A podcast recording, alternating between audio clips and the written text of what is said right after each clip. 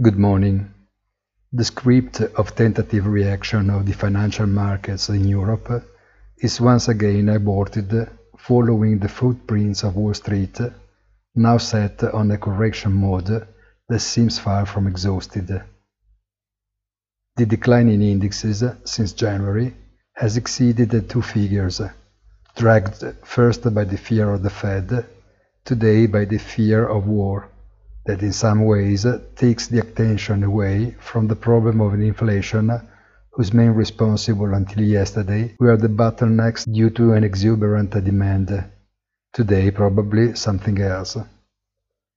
The curve hesitates, but at the moment holds on worrying if up to a few weeks ago everything seemed to move unidirectionally upwards. Tomorrow the opposite could happen. Have a nice day and please visit our site easy-finance.it.